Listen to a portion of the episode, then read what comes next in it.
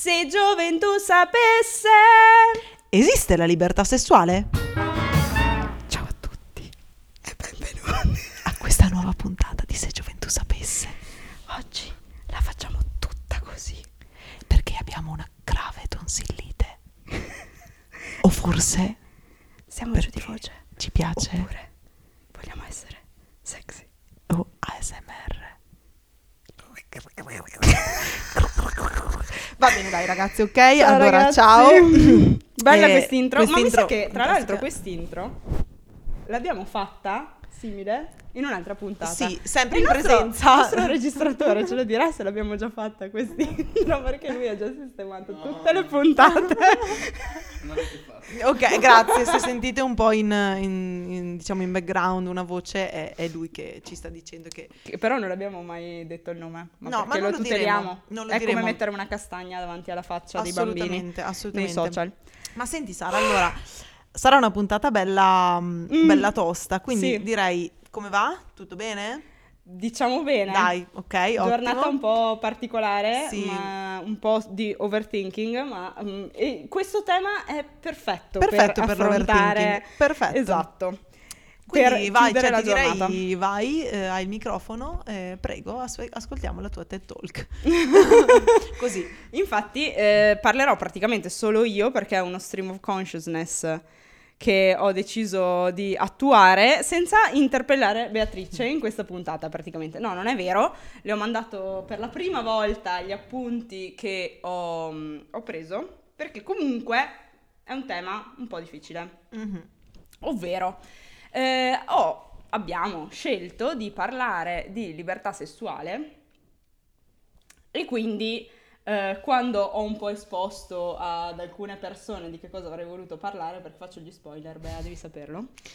C'è anche chi me li chiede perché Ah, abbiamo ok. dei fan molto Ok, accaniti. Ok, ok. E volevo partire appunto dal concetto di libertà sessuale, e però ehm, subito sono stata frenata da questa mia amica che non vuole essere citata e che non citerò per rispettare la sua privacy, ehm, dicendomi eh, che per parlare di libertà sessuale avrei dovuto parlare di libertà in senso totale e di libero arbitrio e di soggettività e quindi sarei finita su un altro binario completamente perché eh, questa mia amica che sempre non vuole essere citata ehm, sostiene che la, ehm, il libero arbitrio non esista.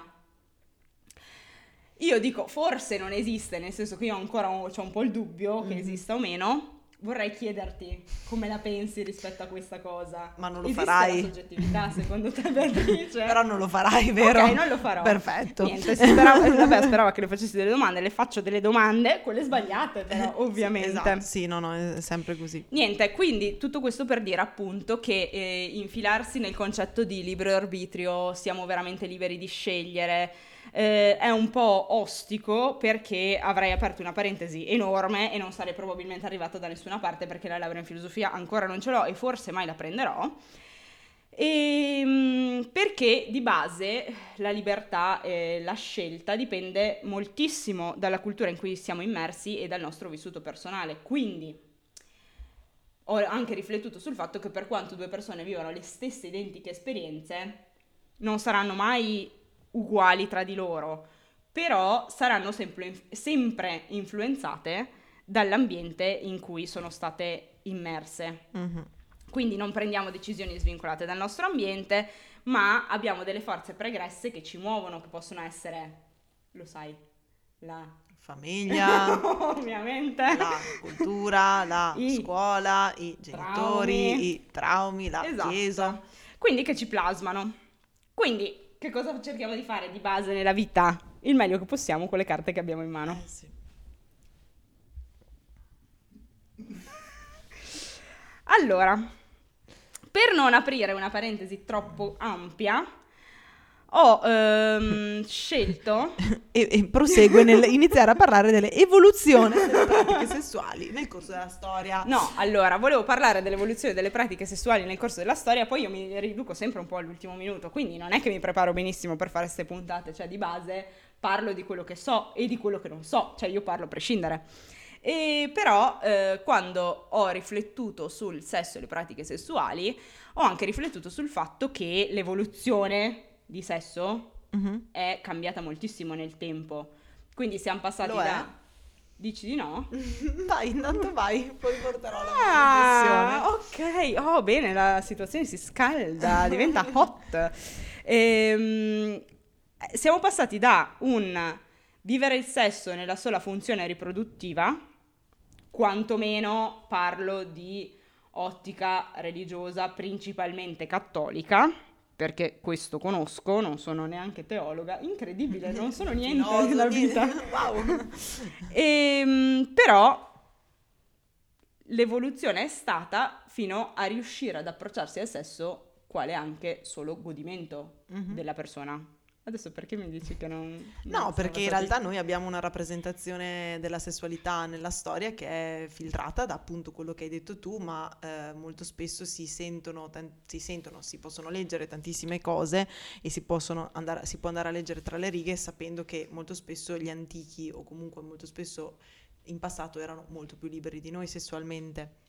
Eh, ti faccio un esempio di- del Satiricon di Petronio dove le cose più strane succedevano, eh, certo quella è letteratura, però eh, si sa di tantissime pratiche sessuali anche in tempi molto antichi che sono quasi, molto, quasi più aperte rispetto a quelle che ci sono adesso. E mm, forse perché la sessualità non aveva tutti quei preconcetti che abbiamo adesso, che, che tu comunque dirai. Quindi Mm, non so se davvero c'era solo quell'idea lì di Ok. procreazione e di questa cosa. Sicuramente è quello che noi adesso sappiamo da, quel- da quell'epoca lì. Cioè certo. noi riceviamo come costrutto culturale il fatto che nell'epoca medievale o comunque nell'epoca di quando la Chiesa poi ha iniziato a avere molto più, diciamo, successo, chiamiamolo così, almeno in Italia, questa era la, la, diciamo, la superficie, quello che si doveva raccontare ai Ok. posteri. Ma Quello che è stato accettato e che è stato eh tramandato. sì, noi non possiamo Ok. sapere e non possiamo nemmeno essere sicuri che quello fosse la norma e di quello che facevano le persone, perché nel corso della storia eh, non si può controllare praticamente la, la sessualità delle persone. Assolutamente. Quindi, ok, diciamo che quello che è stato accettato in corso dei riti, Sì, dei riti satanici. Libera- li- che Esatto. liberano. Esatto. To- eh, muo- rimuovi questo peccato da questi corpi. Esatto.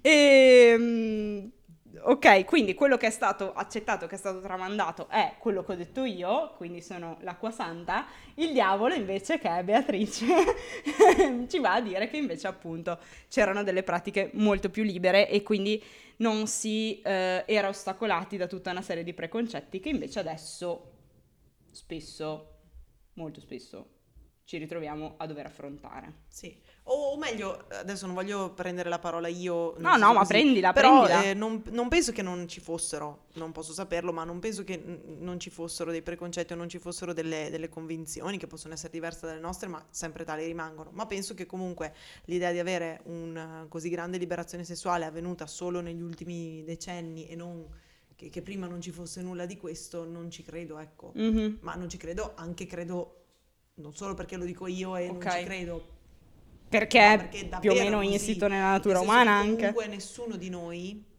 o meglio, non tutti, cioè tutti noi abbiamo delle esperienze sessuali che possono essere A, B, C, D, cioè tutte le sfumature.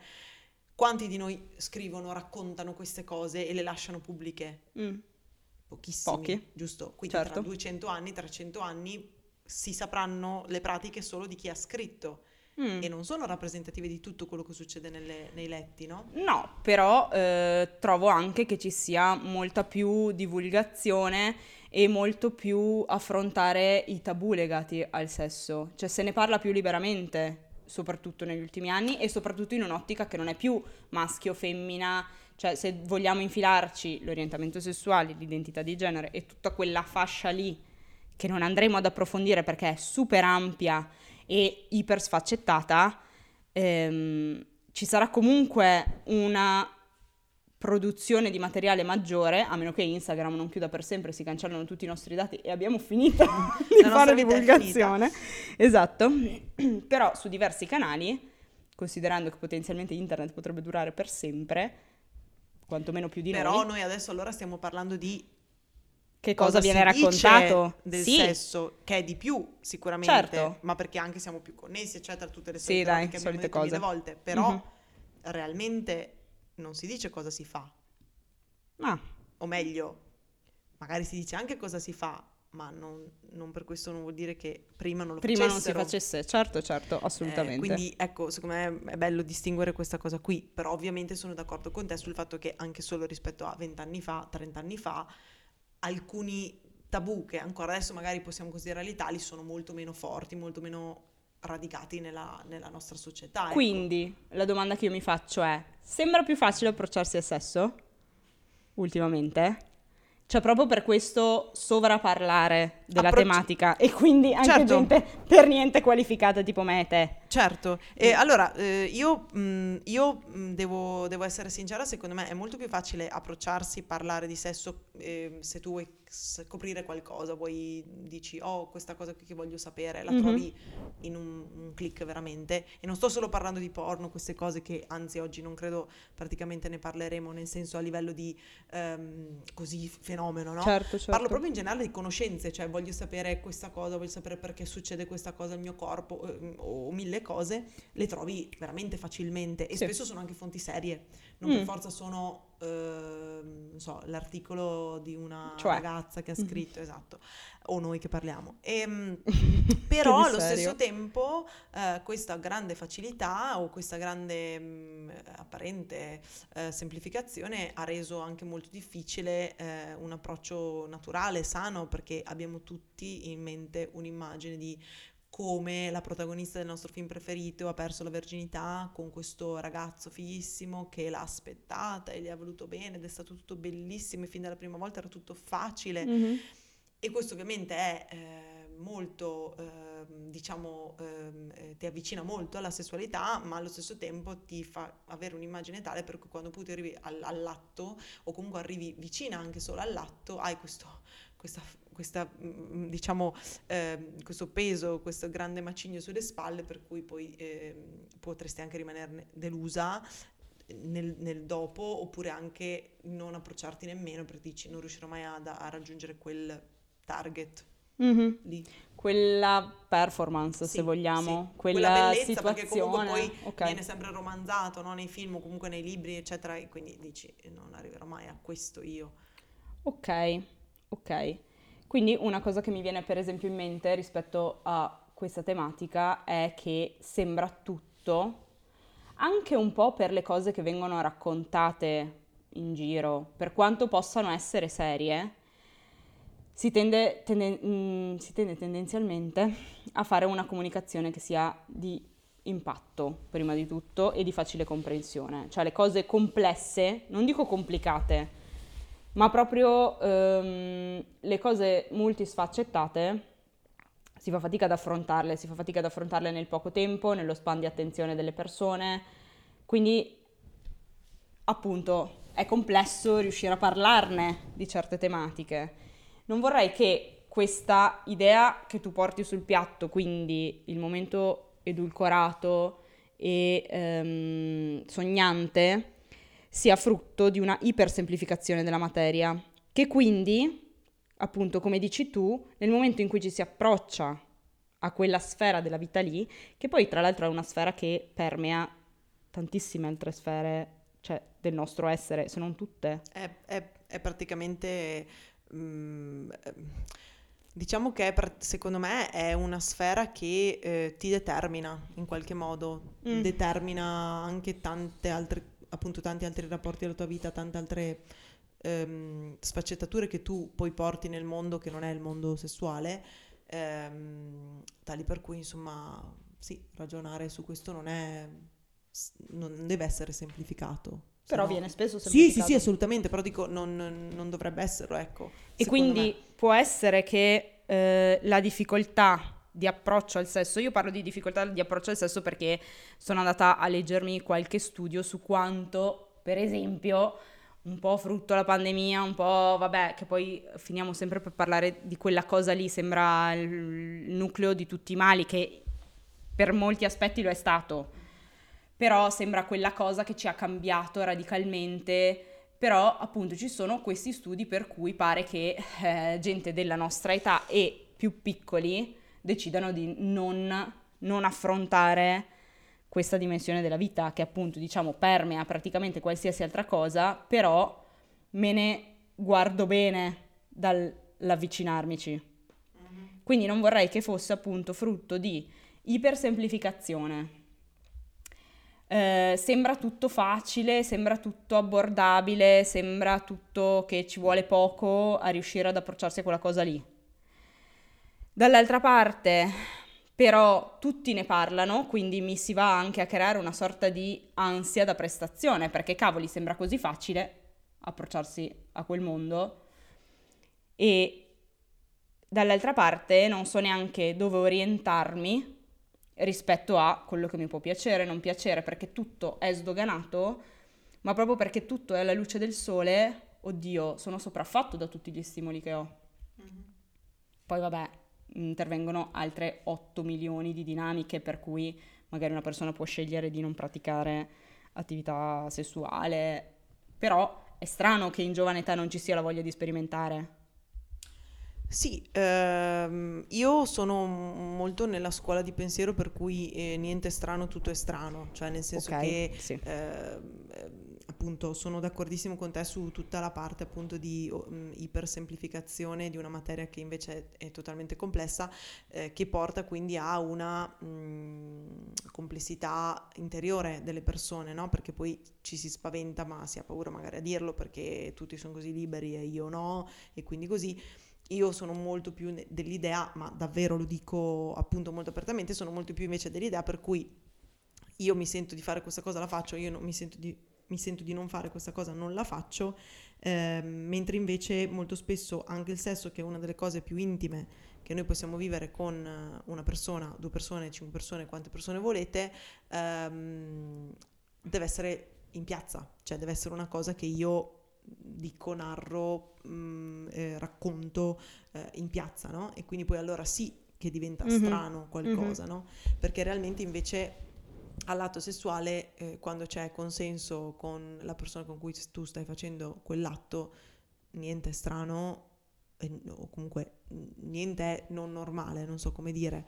E, ehm, certo è che sicuramente il fatto di avere degli schemi che ci appaiono liberi, ma che poi ci portano ad avere queste idealità di cos'è la sessualità, cosa devo esplorare, devo per forza provare quella cosa perché ormai ne parlano tutti, mm-hmm. fa sì che, almeno a mio parere, quando tu arrivi in quel momento lì di intimità, eh, paradossalmente ti senti molto meno libero perché dici devo fare questi passaggi qua e se poi non mi piacciono mi sento strana o strano ehm, e quindi eh, quella parte di, di intimità che è la parte bella anche di scoprire cosa mi piace a me, a me cosa piace all'altra persona, eh, che è una cosa unica, nel senso che tu puoi, puoi un po' dire, puoi dirlo prima, cioè tu puoi dire diciamo a priori dire ah no sono sicura che a me quella cosa non mi piacerà o no mi piacerà tantissimo fare questa mm-hmm. cosa poi in realtà i, sono i fatti che ti daranno una risposta certo. e quindi potenzialmente ti può anche piacere con una persona una cosa e non con esatto, un'altra esatto o ogni volta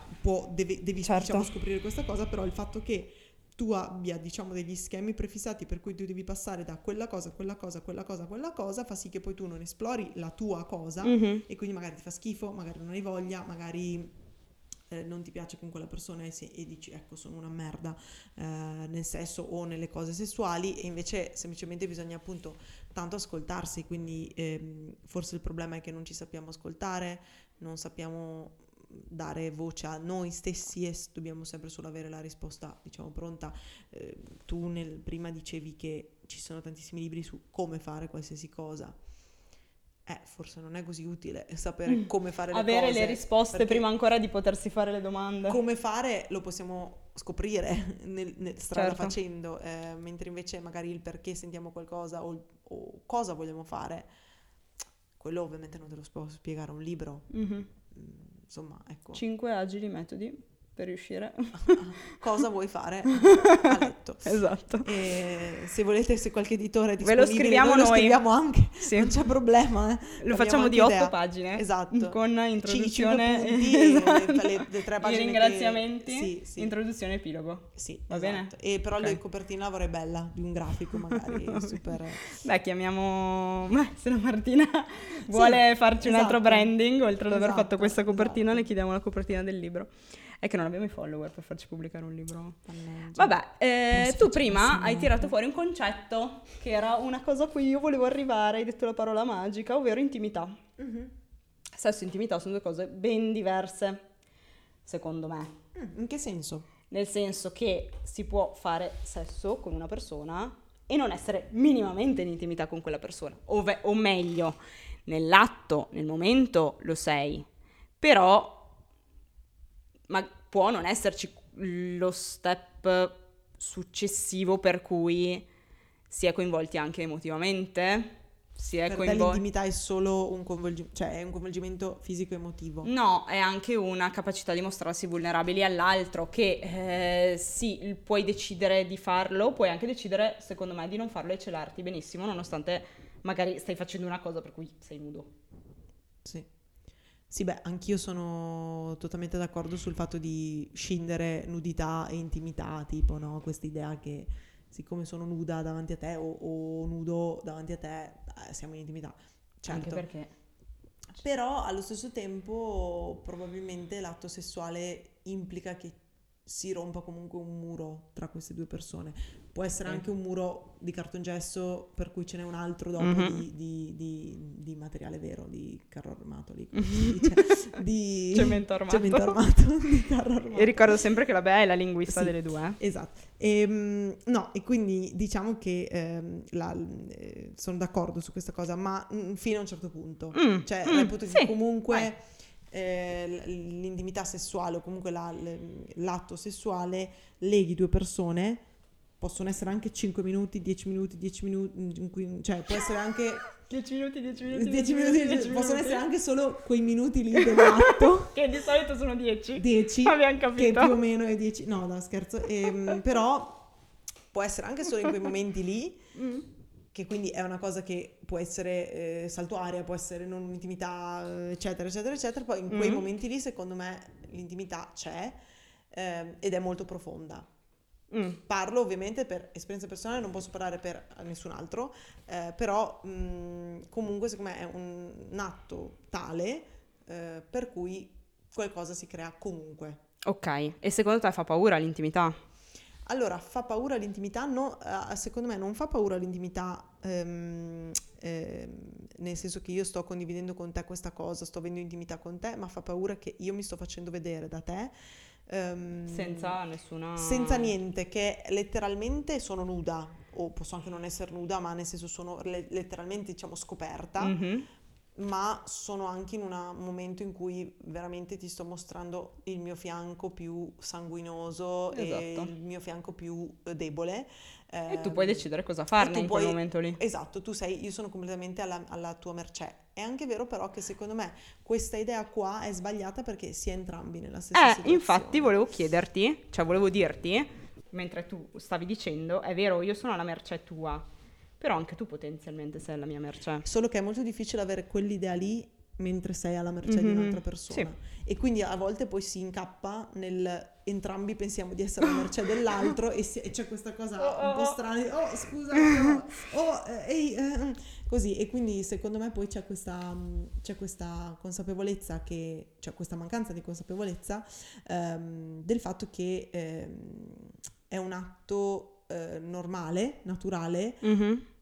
Che appunto è eh, reciproco, cioè è condiviso, è reciproco, è... mm, non so con che altre parole devo dirlo, ma No, è, no, ho capito. è- no, ecco, è condiviso, no, nel senso che mm, è, è- è molto difficile secondo me arri- arrivare a questa consapevolezza perché ovviamente tu quando entri in una fase così, anche eh, dove sei molto coinvolta, ehm, è difficile pensare anche a- alla prospettiva dell'altra persona, eh, cosa pensa, Certo, certo, anche perché a volte Però secondo un... Oddio, oddio, oddio, oddio, oddio, Sì, no, oddio. esatto, non so cosa fare. Ok. E- però quando arrivi secondo me a quella consapevolezza lì, ti scatta qualcosa per cui quell'atto lì, che prima poteva essere la cosa più difficile, la cosa più ansiogena, eccetera, può diventare anche una cosa eh, molto bella. Beh, sì.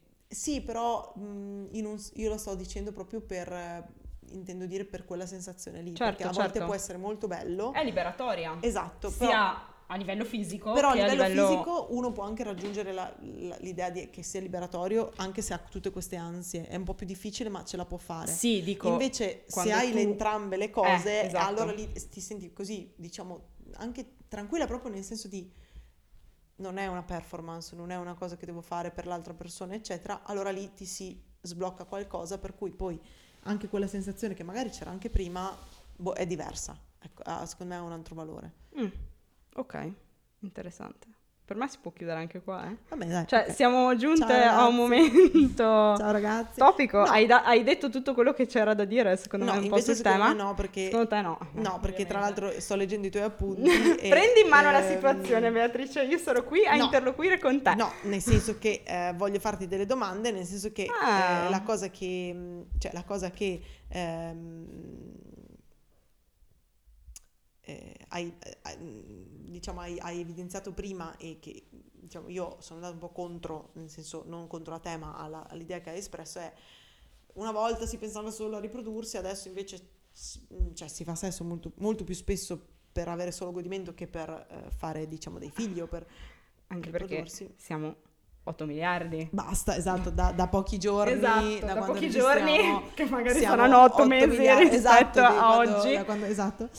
E- Però, esatto, ecco, no, però eh, siamo 8 miliardi, quindi potrebbe anche essere ora di smetterla. di smetterla. Però in realtà mm, il- mm, tu hai, hai appunto hai chiesto, ehm, hai scritto, ma cosa leghiamo al godimento di così terrificante? Nel senso che perché facciamo così fatica allora, no? Non Mhm. abbiamo neanche tutte quelle implicazioni. Esatto, soprattutto perché non può non esserci un'implicazione di lungo periodo Sì. legata a, oddio, eh, dobbiamo Sì, avere, un, avere un figlio, sì, magari anche no. Quindi è un'implicazione di lunghissimo periodo. Però secondo me è la, la prospettiva che la prospettiva è quella di cui parlavamo prima, cioè il godimento è un mettere il fianco all'altra persona e, e quindi non è solo ho paura di godere, ho paura di aver- provare un piacere, ma è anche ho paura di far vedere a questa persona questa Sì. cosa, questa mia sensazione e quindi è, mh, è, è, diciamo una cosa che secondo me è molto più complessa rispetto solo a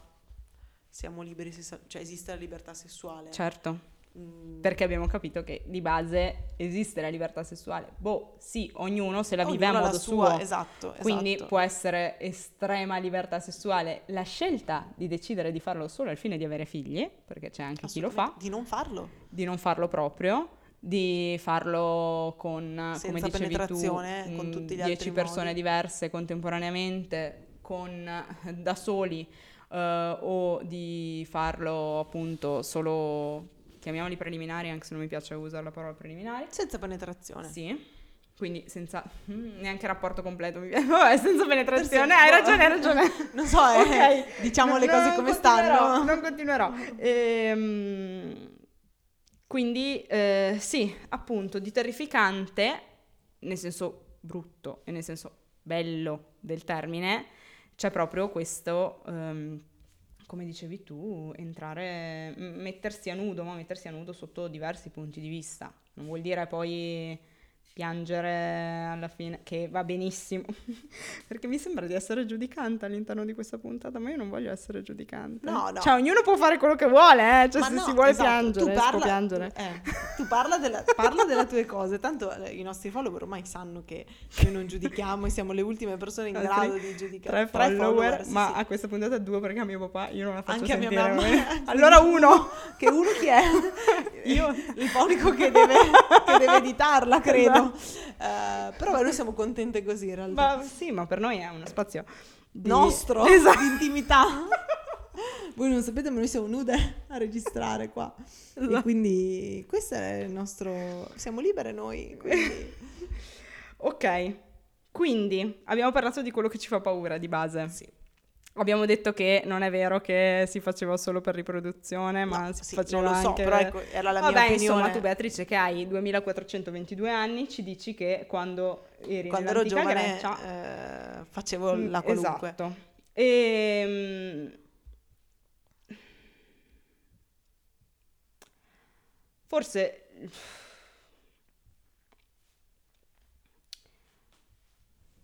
Abbiamo detto che tutto semidefinito, ci sono più risposte che domande, non, eh, non, eh, non ci poniamo neanche più quelle che sono le domande, perché tanto abbiamo- sappiamo le risposte ancora prima, non sappiamo che cosa ci piace, che cosa non ci piace, che- come lo vogliamo vivere, come non lo vogliamo vivere. È un casino di base.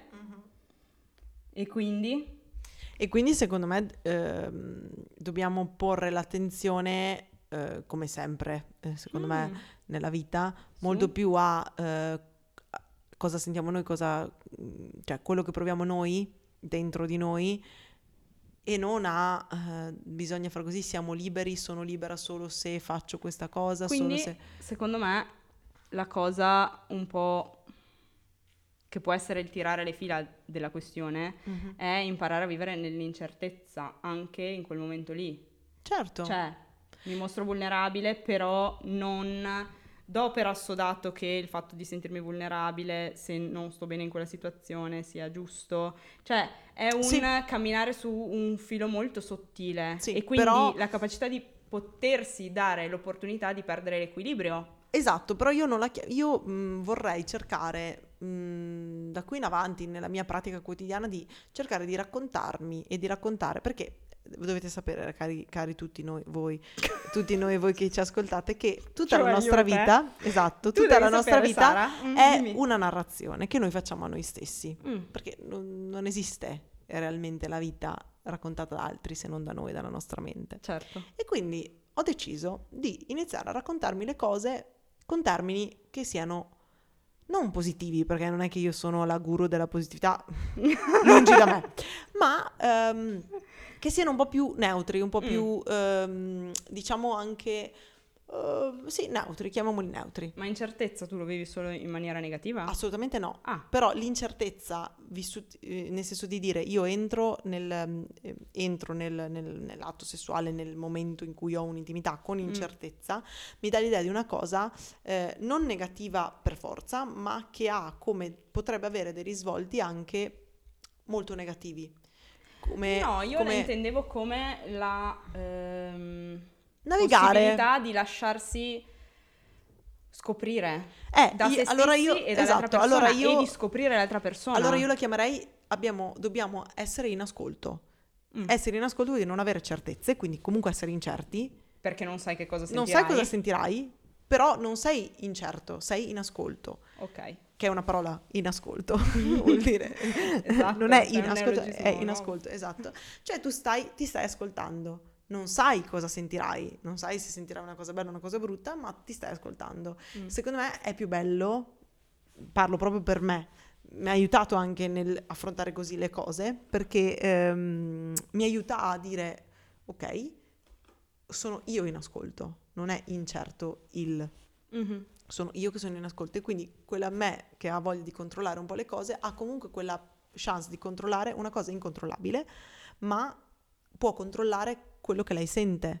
Non controllare nel senso di decidere cosa lei sente, ma O di soffocarlo, di capire, a capire, ascoltare, eccetera. E Secondo me, ehm, alla fine, essere liberi sessualmente è essere in ascolto.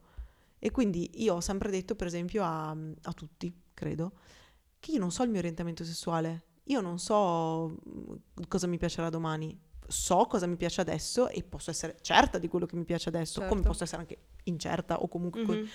ma non so tra due anni cosa mi piacerà, non so tra tre anni cosa mi piacerà, mi piacerà perché voglio rimanere in ascolto, perché sennò perderò la sincerità con me stessa e se perdi quella, boh, nel senso, mi dispiace perché ci sono purtroppo tantissime persone che sono costrette a non essere sincere con se stesse e quindi allora lì, mh, ovvio che ci sono, non è solo, uh, che bello, parliamo di libertà sessuale in un No, podcast, certo. diventano cose un po' più serie, Sì, però, sì, sì. ehm, ecco, ehm, ci si può solo ascoltare, secondo me, nel presente. E poi decidere cosa fare. Esatto. Bene. se fare o Grazie non fare. Beatrice per questo TED TED Talk. Talk, prego. Grazie. Le slide sono finite. Se volete, vi faccio l'autografo dopo. Sulla maglietta del TEDx. Allora, eh, adesso torniamo a parlare così. No, scherzo. È finita la puntata. Ehm, finita la puntata. questa puntata che è la penultima. È La penultima. Però mi fa strano parlare così a bassa voce. Ma se, se- se sussurriamo si sente veramente? Cioè così. Diciamo che ecco, queste sono delle è una penultima puntata che sa- è, diciamo, sono le prove per una prossima stagione, Esatto. tutte in SMR, Esatto. quindi fateci sapere. E niente, ehm, è stato bello parlarne e penso ci sarebbe ancora un sacco da dire, però probabilmente i miei appunti non erano abbastanza completi, quindi mi scuso per questa mancanza di tempo e di risorse, no scherzo. Ehm, se volete approfondire la questione ci saranno sicuramente materiali molto più indicati rispetto a quello che abbiamo proposto noi. Possiamo Io, anche lasciarvi posso, qualche libro da Vi consiglierei di leggere Come As You Are di Emily Nagoski, che è eh, riferito soprattutto alla sessualità femminile. e Lei è una sociologa, sessuologa, mi sembra. Sì, ha fatto non tipo un PhD una... in qualche strana commistione tra Mhm. queste due materie. E è molto interessante perché eh, aiuta, mm, più che aiuta, eh, pone dei punti di vista diversi su quella che è la sessualità. Appunto, di solito moltissimi libri danno risposte, sono saggi scientifici, ci danno i dati, ehm, oppure guardano la sessualità attraverso diverse, mm, diversi approcci, che può essere quello filosofico, antropologico, sociologico, che sono tutti interessantissimi e secondo me aiutano anche ad avere un po' meno ansia da prestazione rispetto a questa cosa perché si capisce quanto sia ampia la diversità. Mhm. E però lei con un linguaggio molto semplice, ma anche super interessante e molto scientifico, riesce a dare una visione di quella che è la sessualità legata non tanto a una performance nostra o a delle colpe nostre, eh, però normalizzando qualsiasi sia l'aspetto che una persona decide di voler scoprire di sé. È riferito a eh, inibizioni, eh, freni che invece sono più liberi e quindi è un libro che consiglio veramente moltissimo, poi ce ne sono anche tanti altri, però forse partire da lì può essere una buona base per eh, poi capire che cosa si va a leggere, come ci si va a informare. Poi ecco, ci sono tanti podcast come il nostro dove c'è gente che parla così. Sì. E, E anche non abbiate paura, anche se siete più grandi, più piccole di noi, cioè siete persone adulte, persone piccole, non abbiate paura a scoprirvi. Cioè non c'è non mai troppo tardi. sempre protetto. Sempre Questa quello sempre. Hashtag È sponsorizzata da da Durex. Durex. Eh, Se vuole anche Control può, può Sì, sì, fare... va cioè noi siamo abbastanza aperti. sì, sì, ma infatti, sai, quelle che passano da un brand all'altro, Sì, sì. È perché bisogna essere capaci, se ti trovi in una situazione devi essere in grado di usare entrambi. Esatto. Va bene, e grazie mille per averci ascoltate e vi auguriamo una buona notte perché Esatto. notte fonda Notte ormai fonda e adesso noi... Beh, ormai siamo già nude. Eh, esatto. Ciao. Ciao!